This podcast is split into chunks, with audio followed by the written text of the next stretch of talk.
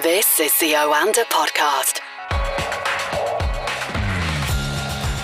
This is the Oanda Market Insights podcast, talking to Oanda senior market analysts from across the world. And I'm delighted to say that this morning it is Jeff Halley in Singapore. Good morning from the UK, Jeff. How are you doing? Good morning to you as well. Wonderful to be back.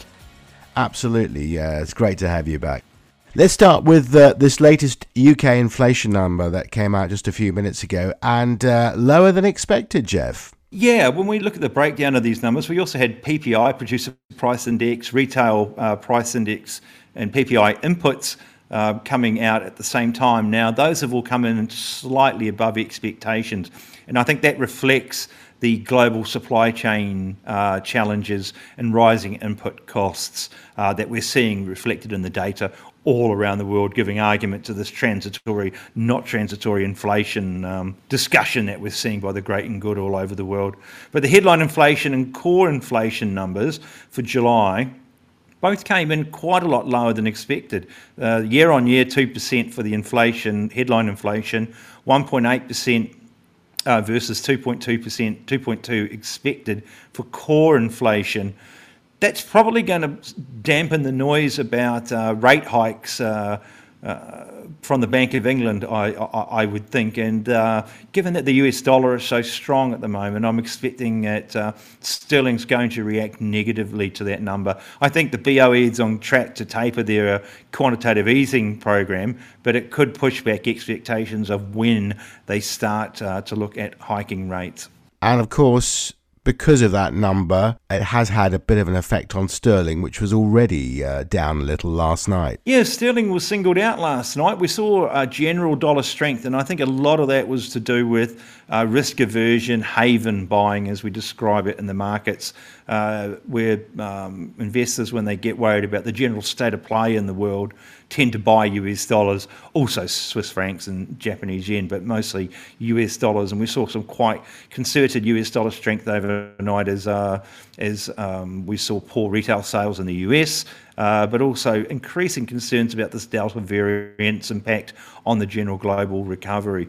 But sterling itself certainly got singled out uh, for some special treatment uh, and ended up about 0.75% uh, uh, down at around 137.45 overnight. So that was a fairly negative technical development. It fell through its 200 day moving average as well at 137.60. So uh, when combined with this uh, inflation data coming in below expectations today, I'm expecting that sterling uh, will be in for some more selling pressure. And I think if we move down through 137, uh, we could see 136 in the session ahead. So, what about the markets where you are, Jeff, in Asia Pacific?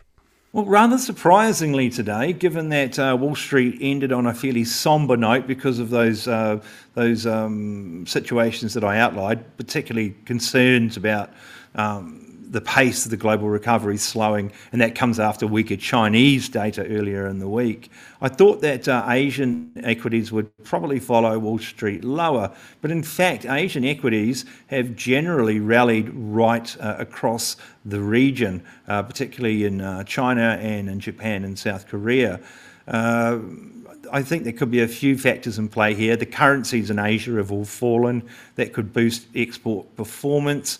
Uh, Asia's had a pretty sick week. Uh, generally, it's uh, traded to the low side as a slowing global recovery will, will impact Asia more than any other area of the world as the factory of the world. And I think maybe there's a bit of dip buying FOMO-ness running around in the markets as well. So we're seeing uh, Asian equities uh, surprising and, and generally moving higher today.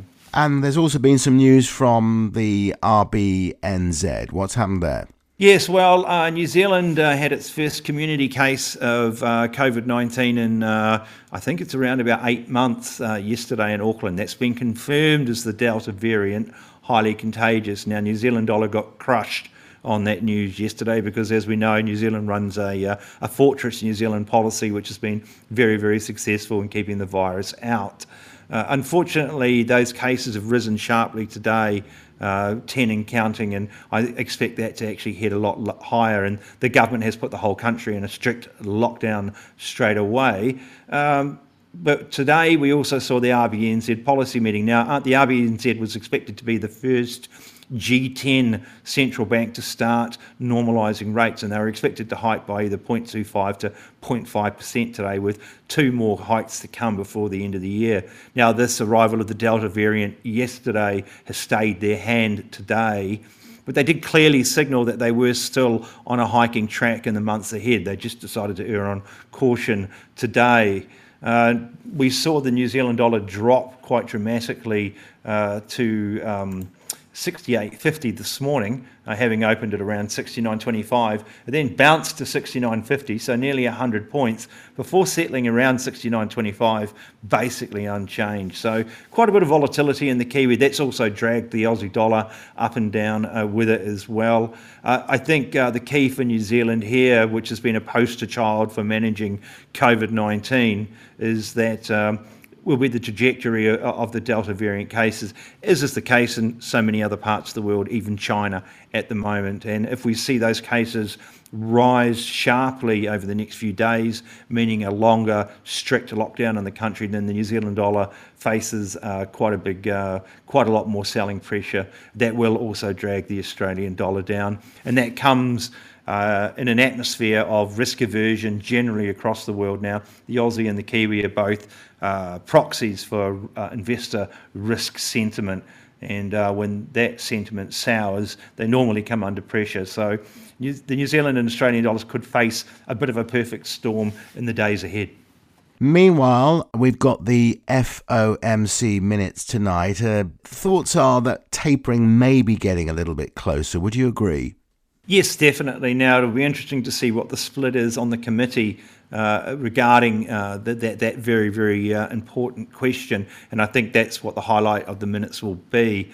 Uh, it has probably had some of its impact dulled because since those minutes, uh, since that meeting, excuse me, uh, we've seen a procession of federal or FOMC members come out saying that the data supports the Fed looking at starting to taper into the year end. And notably, last night we had uh, uh, one of the Fed presidents, Mr. Kashkari, who is a well known dove on the monetary policy side, coming out with very much the same message. Uh, that to me seems to um, signal quite strongly that uh, the Fed is getting quite close to starting to taper, and I, I think that also accounts for quite a bit of the US dollar strength overnight. The Jackson Hole Symposium later this month may give us some more insight into that. But I think uh, the September FOMC meeting is definitely a live one. They may uh, signal in writing that they're looking at tapering by the end of the year, or starting to taper by the end of the year, and that should see the US dollar continue to strengthen, particularly against Asian currencies. Jeff, thanks very much for joining us this morning. It's great to have you back. A pleasure, mate, and thank you very much. It's great to be back. The Oanda Podcast.